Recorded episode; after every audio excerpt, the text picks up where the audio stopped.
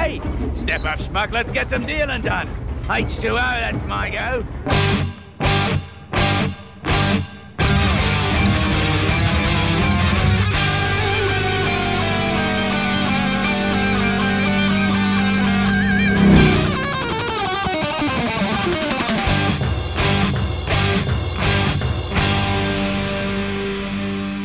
Welcome to the Mad Max Minute. We'll pass on the water just to give us Mad Max Beyond Thunderdome one minute at a time. I'm Rick, And I'm Julia. and today we're talking about minute six, which begins with Max watching the line of people moving towards Bartertown, and it ends with a pushy water seller exaggerating the purity of his project. One thing we don't have to exaggerate is the presence of Curtis Blaze from the Better Off Dead Minute. Hey, everybody. Hey, Curtis, thank you for finishing out the week with us. It's been great. Equally great, of course, is the minute that we are talking about today, minute nine, which starts with Max right where we left him. He's looking out over the wasteland at the long line of people moving towards the settlement in the distance. I wonder at this point if he's looking at all of these people and thinking, that's where my wagon is. No doubt. Oh, yeah. And I think the music accentuates his attitude about that. It turns a little bit ominous. And it signals to us that this town that he sees below better watch out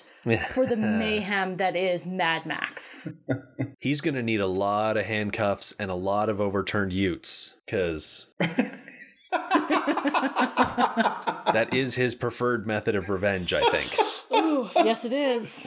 This is the minute where we get the Bartertown music. Mm-hmm. That sort of off kilter, factory, hammering noise music. Yeah, makes Bartertown sound busy and full of life, but not the way you really want it to. Right. Right. It's industrial, but not organized Yeah, it's a industrial. little off. Yeah. It's got hints of trains going on there. Mm-hmm.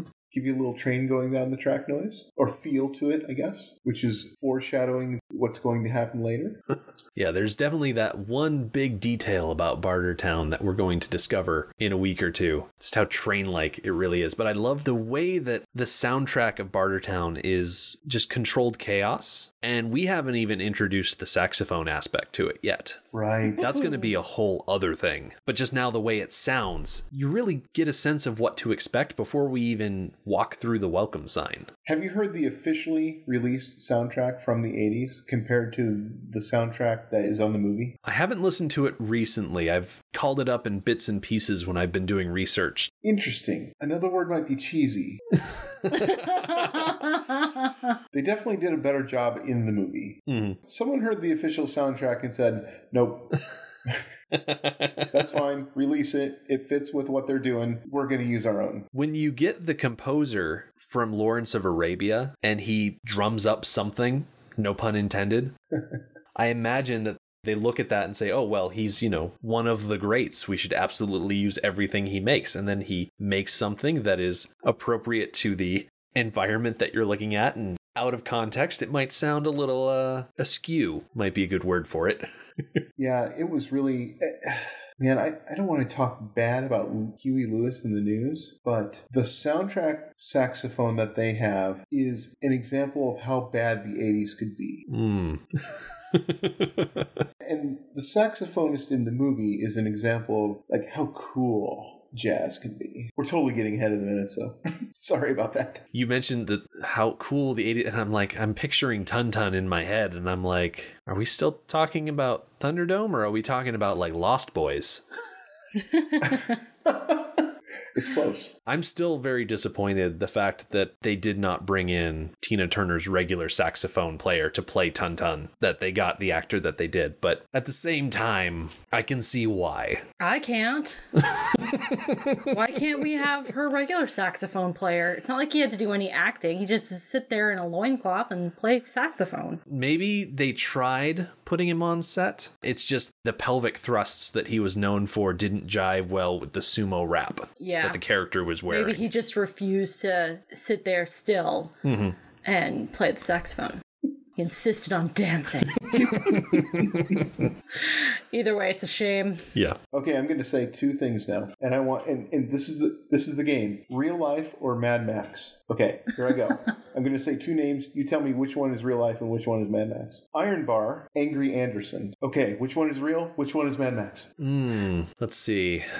Iron Bar has a really industrial feel to it. So that would make, I think the one name aspect to it feels very cinematic, but at the same time, with a name like Angry Anderson, although I feel like Angry Anderson would better fit a guy that's, I don't know, maybe singing 80s hair metal, but he doesn't have the hair to back it up or the height. Are you sure he might not be a wasteland warlord? I could see Angry Anderson aspiring to be maybe like some sort of wasteland enforcer, but he would need some sort of accoutrement to back up his short stature. Or maybe he tells everyone that people call him Angry Anderson, but really everybody knows that they just call him Phil. Or that his real name is just Gary. Right.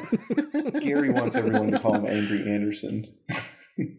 So I love that this is our first view of Iron Bar. As we fade from Max starting to walk down towards Bartertown, we fade into this line of people just walking in front of Iron Bar. And he is just, I mentioned back in one of the beginning episodes, I think it might have even been like minute one when we saw his name the first time. He's only five foot one, but he's flanked by other guards in Auntie's employ. And despite his short stature, he's looking at everyone down his nose because he knows that he's top dog on this uh, chew toy pile. Well, he does have a little help in the height department with his. What? Okay. What you guys? You guys are the one doing this movie. What do you call that thing? What? What's he wearing? Is that a totem? What is that? It's a kabuki mask. yeah. Julie, didn't you look up a bunch of stuff about? I did. This is gonna sound this is gonna sound kind of insulting, but I didn't really find anything interesting. uh, it was exactly what I thought it was. Kabuki is Japanese theater, and it was a little unclear. One source that I read about said they didn't wear masks while doing the theater. The masks represented the elaborate makeup that they would wear. So I'm not really sure exactly why kabuki masks are a thing, but they are. And I'm really not sure why this particular kabuki mask is a thing for Iron Bar. Does it denote something of his heritage? Is it a trophy that he won? I have no idea. Is he just short and wants to be as tall as everyone? So Right? Is he simply trying to compensate? And he found this thing in the market. They thought it looked cool, so he stuck it on his. Is he wearing a girdle? That's so funny that you say that. I would have to go back and look at the minute, and I don't have it in front of me. But my memory says he's wearing some sort of band around his torso that does not go up and over his shoulders. And isn't that kind of like partly the definition of a girdle? I think you might be right. Yeah. Oh, a girdle goes over the shoulders? No, a girdle does not go over the shoulders. It's more or less a male corset. Because of what I was doing right before I got on the air with you guys, I was thinking corset. You don't want to cover those shoulders. You want to show off the tattoos that he's got along his Right. arms and back. I mean, that's his canvas. You don't want to hide that under a bushel basket. No. But at the same time, you don't want everyone to think you're fat. exactly. Right. I mean, just because he's one of Auntie's prime guards, it probably means he has a more comfortable situation than other people in Bartertown, but he doesn't want to show off at any point that he might be given more food or more allowances than other people. So he, he's got to stay svelte. But then again, he's probably just naturally strong because he spends all day beating up, you know, people that run afoul of Auntie. It's interesting that you say that he probably wants to hide a few extra pounds that he may have because he is well taken care of. Historically, that is the exact opposite of what has happened. Back in, you know, the past, when when you couldn't just go to a supermarket and buy food, a person who was thicker was considered More bourgeoisie. yes, that they had enough money that they had the ability to feed themselves well. Yeah. So that was considered an asset, a plus. Geez, guys, you know, until this conversation, I never thought about it, and I never thought to look for it. But look at all these guards. They've all got a little muffin top going. Yeah. I wonder if that was on purpose. Let's fatten you up a little bit so that people see my ability to take care of my people. Or let's cast some people that maybe aren't so big so that we can emphasize how scrawny the uh, the people coming into town are. You know what? That's a really good point. Yeah, every single one of Auntie's guards are tall, Yeah. rather muscled, but also just physically bigger. Large people. That reminds me, side note, and a little cross promotion for our Patreon page. We're reviewing Hook five minutes at a time, and I was preparing my notes and I was looking up why Peter Pan is always played by a woman. And one of the reasons is so that they didn't have to scale down the rest of the actors, like the Lost Boys. They could have an adult woman who could pass as an adolescent boy playing Peter Pan so that all the other Lost Boys could also be adults. Much easier to cast, much easier to handle. There's no labor laws and stuff like that. So it's all about proportions and perspective. Mhm. And I think Auntie and George Miller are playing that same game. Yeah. Well, all right. And we really get to see a big contrast between the guards and the th- line of people that are walking by. The first couple of people that stood out to me in this throng are walking almost immediately in front of Iron Bar and they are wearing metal collars and they are chained together. And it makes me think that maybe slavery slash indentured servitude or maybe even a bounty hunter economy has sprung up in the wasteland. That's also Max getting drugged behind the cars going to the Citadel in Fury Road. Mm. Mmm. So this definitely won't be the last time we see someone chained up and dragged off somewhere. Did you guys catch the way the Iron Bar, the reason that he breaks from his guard status and starts following the crowd is because he's following Max? Yeah, I Yes. definitely picked up on that. I mean, they're sitting there and they're watching everybody walk by. There's a lot of characters. But when he sees Max, they cut in behind. Hey, he's looking him up and down. He's going head to boots. I wonder if there's something specific about Max other than his air of skill and danger. If there's something specific about him that is triggering their attention. Like, for example, maybe the quality of his boots mm-hmm. Right. Or or something like that. it's something I always like to go back to. If you put on an air of I belong here, people will just let you walk by. But if you put on an air of I'm here on a mission and I have a very specific thing that I am here to accomplish, that might also catch the eye of people that are looking for troublemakers. Max is in a situation where his stuff has been stolen and he is here to get it back. When we get into the entryway of Bartertown and he starts talking to the collector, he is no nonsense. He is not in the mood for jokes. He is there on a mission. And so I feel like Iron Bar is able to pick up on that more or less vibe that Max is putting out. Yeah. Yeah, Max might get a little further by using more of a stealth mode Mm, to enter, like not telling everybody that he's there for revenge. Might get him in a little further with a little less trouble. How would Max ever be capable of that, though? He's lost touch with humanity. We- yeah. Plus, we've seen Max's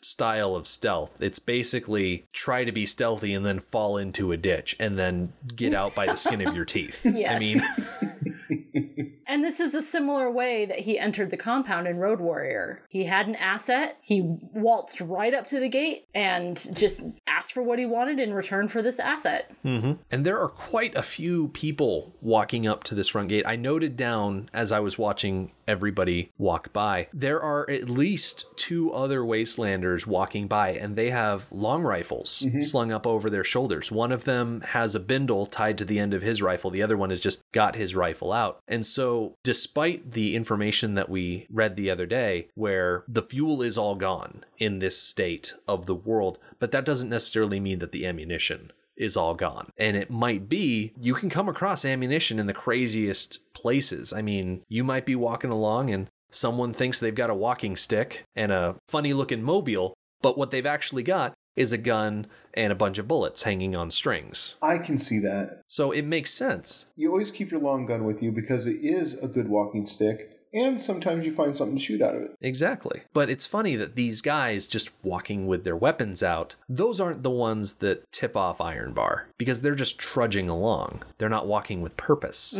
I think I know this, though. Mhm. This is every cop in every small town. They know who's there, and they know who the strangers are. Right. A lot of the people in this line all seem to be wearing the same color sand and brown. Mm-hmm. Max is wearing black. Right. And if there's a thousand people in Bartertown, I'd be shocked. I really like the idea that these are like town cops and they know who belongs here, who is an outsider. Even in a town like Bartertown where people are constantly coming and going, they still know who the regulars are. Yeah, that's how I think of them. And then they know this guy has never been here before, is a complete stranger, so they're wary. Oh, and it also occurred to me his cape that he's wearing is covering quite a bit of his body. They may be rightfully suspicious of what he's got underneath the cape. Mm-hmm. And he also appears to be walking without any goods. Like you see, there are people, they've got carts that they're pushing or pulling. There's at least one guy who's got a cart connected up to a dog. And I'm assuming that this dog specifically survives the movie, which would honestly be a first for the series for a dog to actually reach the end. But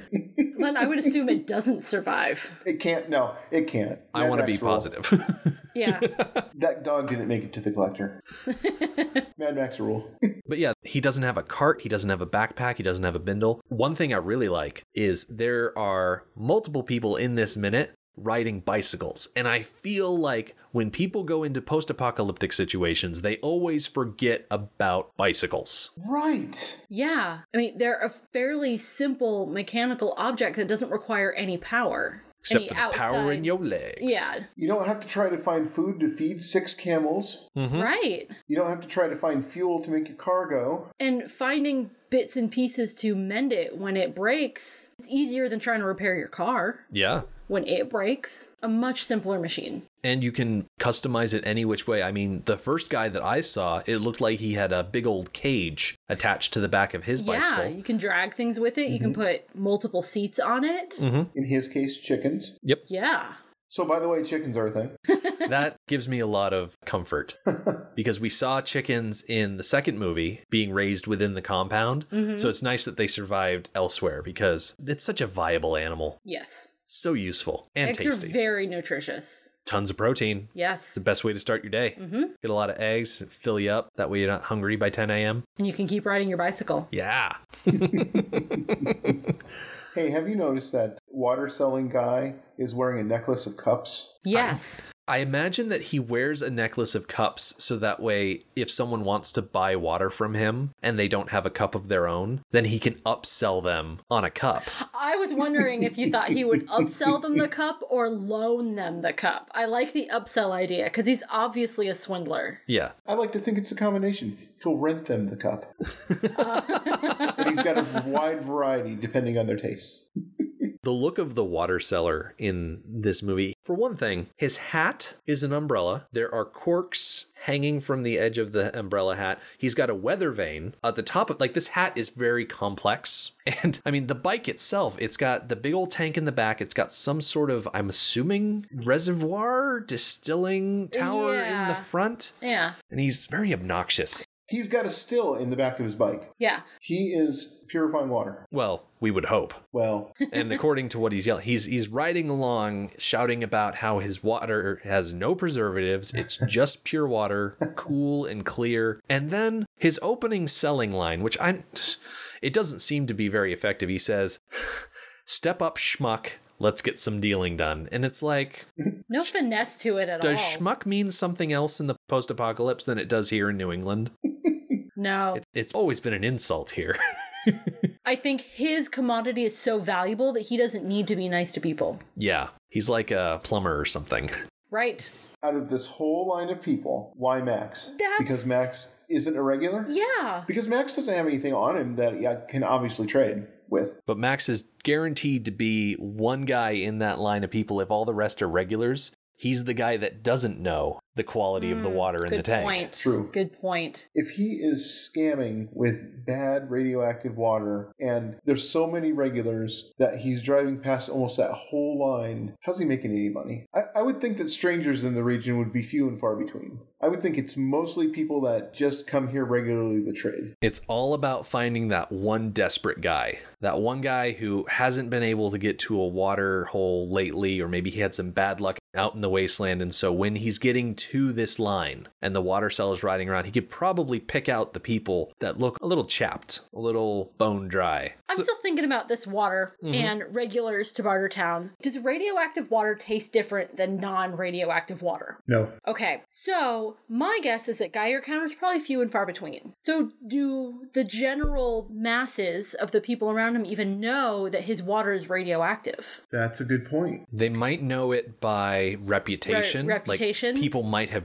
drank it and then gotten sick. Okay. But then again, in the wasteland, I mean, how would you know sick from healthy half Right. the time anyway? And my second question is if you had to choose between dying of thirst and dying of radiation poisoning, which would you choose? I'm going to counter that question with another question. Would you rather die of thirst or buy water from this obnoxious water seller? Because honestly, I might just die of thirst because I cannot stand pushy salesmen. and I'm just that obnoxious myself.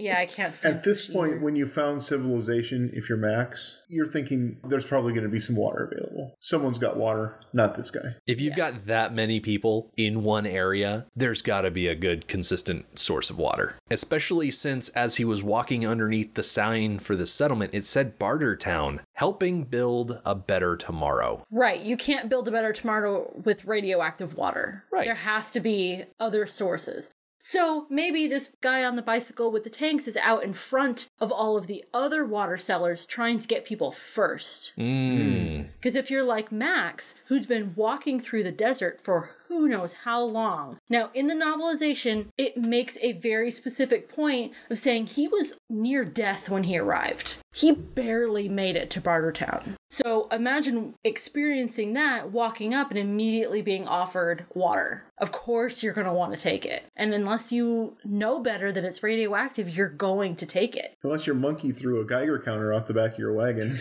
Yes, unless you're a very lucky man with a very smart monkey.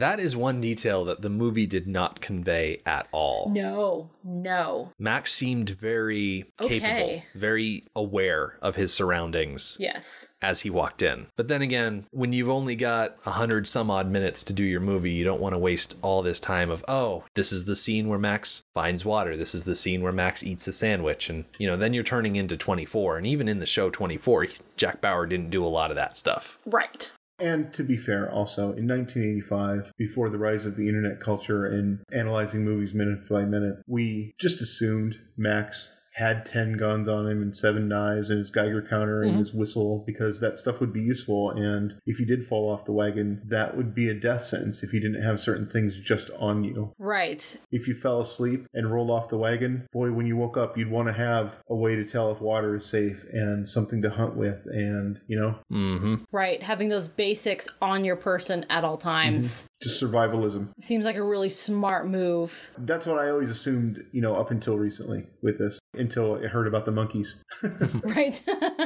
People weren't analyzing movies so specifically and TV as well until the internet really got going in the mid to late 90s. So when this came out, nobody had any idea that people were going to be scrutinizing Yeah. movies so minutely to notice, oh, he doesn't look tired enough mm-hmm. Right. or parched enough for having walked through the desert. Yeah. Siskel and Ebert were never going to get that specific. Your newspaper movie reviewer was never going to nitpick that much because guess what? They also have three other movies that they need to write reviews for that weekend and everything like that. Yeah, in 1985, the only people doing that were Star Trek nerds.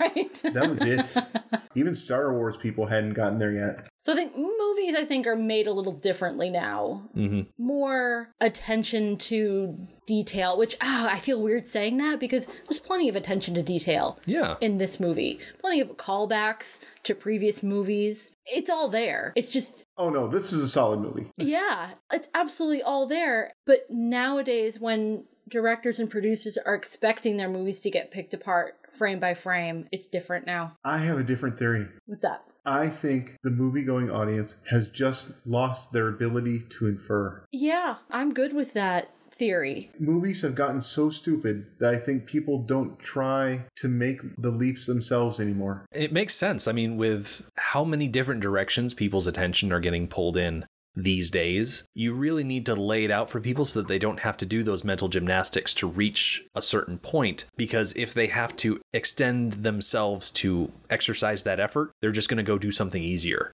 Well, and I don't know how you guys feel about this channel. I don't really have anything against them because I find it entertaining. But a lot of the sins that exist in Cinema Sins exist on the assumption that people can't make inference. And it just drives me nuts. I hate it when they do that. I find that channel very, very entertaining. And we watched the CinemaSins for Beyond Thunderdome. Yeah, we've mentioned it a couple times. We yeah. have. And a lot of the sins, I'm like, why does that matter? Or if you were paying attention at all, you would know the answer to that. Right. Stuff like that. And, you know, it's all done for entertainment, and that's fine. And there's nothing wrong with it. It's a fun channel. Yeah, it is. But anytime he does a movie that I know and love, I disagree with at least half the sins. Yeah. Yeah. There are people out there that loathe that channel. And I've said already in just these six episodes we've released so far, there are definitely things in the Everything Wrong with video for Beyond Thunderdome that I do not agree with. And Julia made an excellent point as to why. But then again, they also do call attention to those little things like, hey, if Sally Ann had not thrown certain items off the back of the wagon, this movie would be drastically different. But I watch them and I laugh because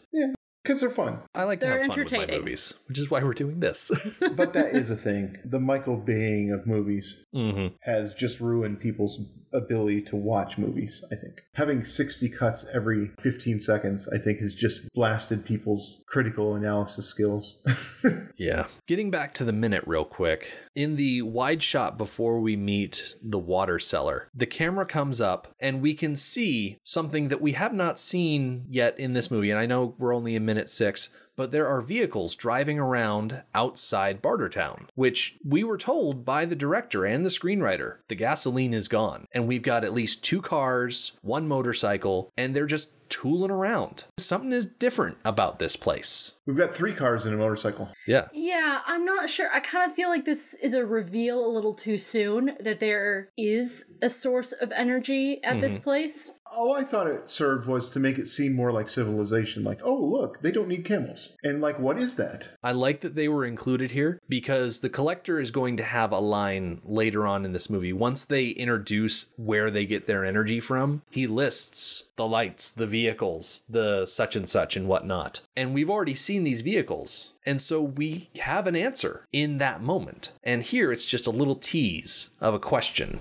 What's going on here? Why is this place different from everywhere else out in the wasteland? Something else about the overhead shot that drives me absolutely bananas. So you've got the main line of people mm-hmm. who are going under the sign and then towards the door. And it seems very much like a queue line. Mm-hmm. Well, then there are other people coming into the sides. They're not heading for the back of the line. They are heading to the front of the line. Yep. That is not cool. There's a lot of people who are trying to cut the line. This is wasteland anarchy. It is.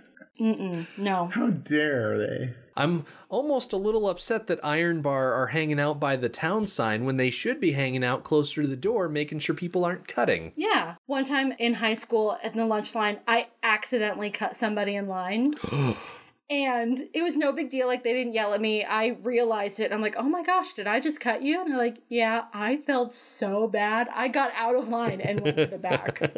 I can't do cutting. Another thing that happens during this scene is we see Auntie Entity's house. Mm-hmm. Peeking up over the wall that surrounds Bartertown. I never noticed that before. And It's an interesting perspective on Bartertown, yeah, this angle. I like it when we get high up shots that let you see lots of things, lets you kind of get the layout of the land, and there's so much to look at. I really like this kind of thing. Yeah. So is the collector built in? I guess that's in the next minute. It is. We don't get to the collector I today. say we won't have you for that minute. So if you've got comments about the collector, we'll let you slip them in. I don't really. It just always seems like they go through this sort of wall thing into the keep that is Bartertown, and somewhere inside that wall must be where the collector is. Mm-hmm. And how does that work?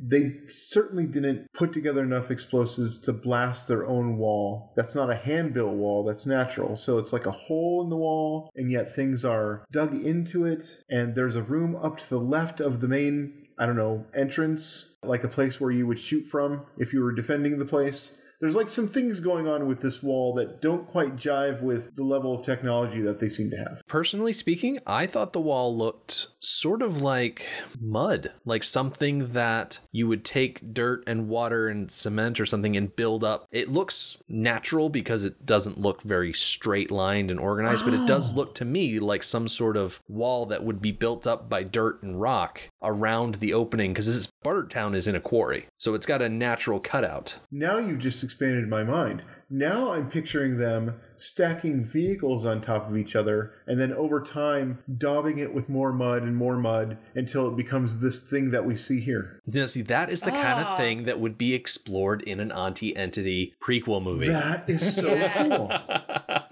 I love that you said that because that's very similar to how the Great Wall of China was first built. They built up mm, like a hedge of straw and sticks, and then they like layered it and coated it with mud, just made it bigger and bigger and bigger till technology advanced and they made it into stone. But that's how it started. They just took some stuff, covered it with mud. Mm-hmm. It makes perfect sense. Wow, what a great design.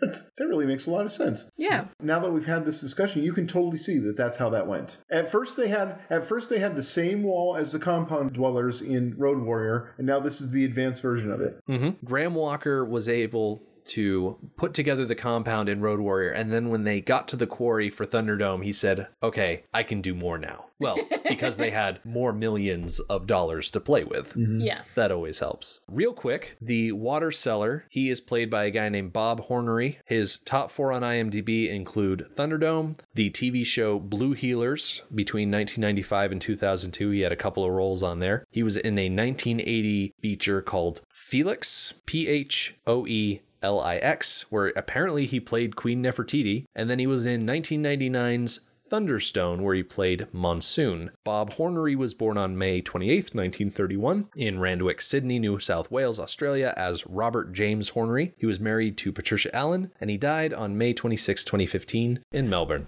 I always thought it was a travesty that they didn't bring him back for the sequel Beyond Thunderstone.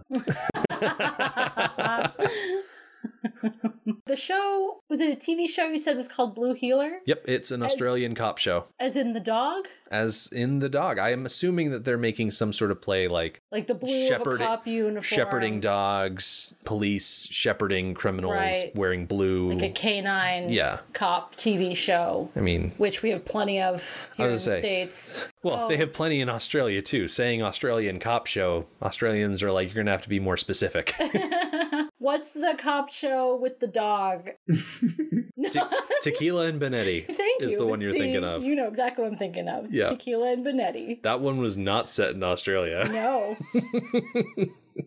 but it did have a talking dog, so there you go. Yeah. I have two things I just want to point out. I don't know that there's any discussion to be had around it. Auntie Entity hmm must be just smoked out all the time, according to the scene. Constantly, unless the wind is perfect, Hmm. Whatever is burning underneath of her, what would you call that, flechette? I like to call it a penthouse. Penthouse. Underneath of her penthouse, it's just smoke. It's smoking so big. You you see it in the shot from far away. The big smoke that must be the big smoke that it is. And then when they they crane up and you see her penthouse, the big thing burning underneath of it. That must smell absolutely horrific. Well, it all depends on what's burning. It could be a food stand. I mean, they must be burning methane. yeah, we know what they're burning. Yeah. Do you think that might be one of the big smokestacks for the power station? I mean, that would be stupid to put it. right underneath. Yeah, the- you don't you don't put your power plant in the middle of your city. Yet there it is. Right. Sometimes you have to. If you can't transport the energy, you have to put it in the middle of your city. Yeah, and we never really know exactly where Underworld is in relation to the rest of Bartertown. Isn't that weird? That is weird. I used to just assume it was underneath somewhere. As I did more reading about it, it's like, oh, these are mines. hmm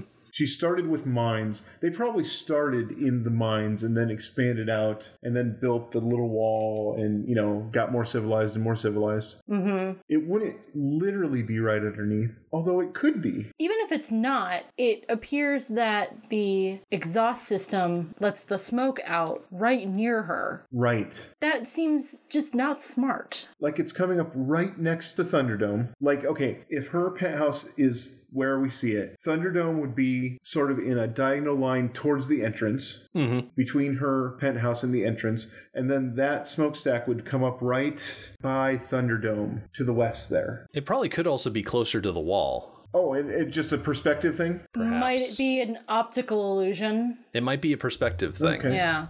Yeah, possibly. Well, that would make sense then if they were outgassing to as far away from the place as they could out at the wall. That would make sense because if you got a lot of thick black smoke, not even black smoke, it's like a gray smoke. But if you got thick smoke coming out of something, you put it out of your defensive wall. That way it masks what's inside the wall, depending on how thick the smoke is. Mm, Might that's be very smart. Strategic, Oh, yeah. Yeah. possibly. Well, then the other thing I've got, the only banner I can make out as they're entering is a picture of Auntie Entity, and it says, Auntie says, build the future. That's inspiring. Isn't it? Yeah, it goes back to that idea when George Miller was talking about the character of Auntie Entity that she represents yesterday's hero. Yesterday's hero that struggled and succeeded and has now come into their own. And now that they're in charge, they like things a certain way. And when a stranger comes to town and tries to buck against that, they shift from the hero to the villain role. How very Batman. Oh my god. How very Batman. My brain just melted a little. They don't need another hero. Oh, man. She's not the hero they need, but it's the one they deserve. All right. Well, we have more or less reached the end of this minute. The water seller is trying to push his wares onto Max. Max responds by pulling a Geiger counter out from underneath his cloak and he starts passing it over the water. And we hear a couple of clicks and then the minute just cuts off. So that's all we're getting this week. We're going to have to count on coming back and seeing what Max does with that water seller next week. But in the meantime, Curtis, we've had a great time having you on. Where can people find more of you? Well, for the next several years at least, they'll be able to listen to new shows of The Better Off Dead happening not very frequently. and by the end of the year, we're going to start launching the Clue Minute. I am very much looking forward to that because I think when we had you on for minute 25 of Road Warrior, like you mentioned earlier in the week, you were still in the planning stages of that. And I think you're still putting it together. But the idea is that you're going to sort of examine the movie from a legal investigative eye. Is that right? Yes, that is still accurate. That's what I'm doing. I'm deep in pre production right now. I'm taking a long time on it because my experience with Better Off Dead is that I don't want to get caught flat footed. Mm hmm. I have a very busy life. I own two businesses, you know, and I just want to get it done before I put it out. It's going to be all pre production and then just sitting back and rolling in the internet dough. Ooh. I like the sound of completely producing the entire season and then just putting it out there. That makes me happy. it makes me feel so much less stressed. yes. Right now, I've got the, you know, the thing where you make all the notes about what happens in the movie second to second. Mm hmm. That's where I'm at. Nice. That's always a mixture of fun and tedium as far as the preparation process is concerned. Yeah, but now that's over, so yay. Yeah. I'm very much looking forward to that, so I'm going to keep an eye out for it. Well, thanks. In the meantime, if people are interested in picking up Better Off Dead Minute or any of the other Movies by Minute shows, you can find all of that on moviesbyminutes.com, including the Star Wars Minute, which really popularized to this format. It's all there on the website there, and you can pick up a new show, or I don't know, you could just stick with us. I mean, we're here. You're already listening to us, so you might as well keep going. There's plenty of movie left. And we will pick up with the next three minutes at least on Monday. The Mad Max Minute podcast is a fan project by Rick and Julia Ingham. Mad Max franchise was created by George Miller and Byron Kennedy, is presented by Kennedy Miller Mitchell Productions, and distributed by Warner Brothers. Mad Max Minute is produced and edited by Rick Ingham. Our opening music is Verdi's Dies Irae by Daniel Batista of danielbatista.com. And our outro music is We Don't Need Another Hero by Militia Vox of militiavox.com. Our home on the internet is madmaxminute.com. You can follow us on Twitter at madmaxminute, like us on Facebook by searching for Mad Max Minute, and join our Facebook listener group, Mad Max Minute Beyond Microphone. If you'd like to support the podcast, visit madmaxminute.com where you can check out our TeePublic storefront by clicking the store link, join our Patreon by clicking the support link, or make a one time donation by clicking the donate link. Thank you for joining us for minute six of Beyond Thunderdome. See you next time. Every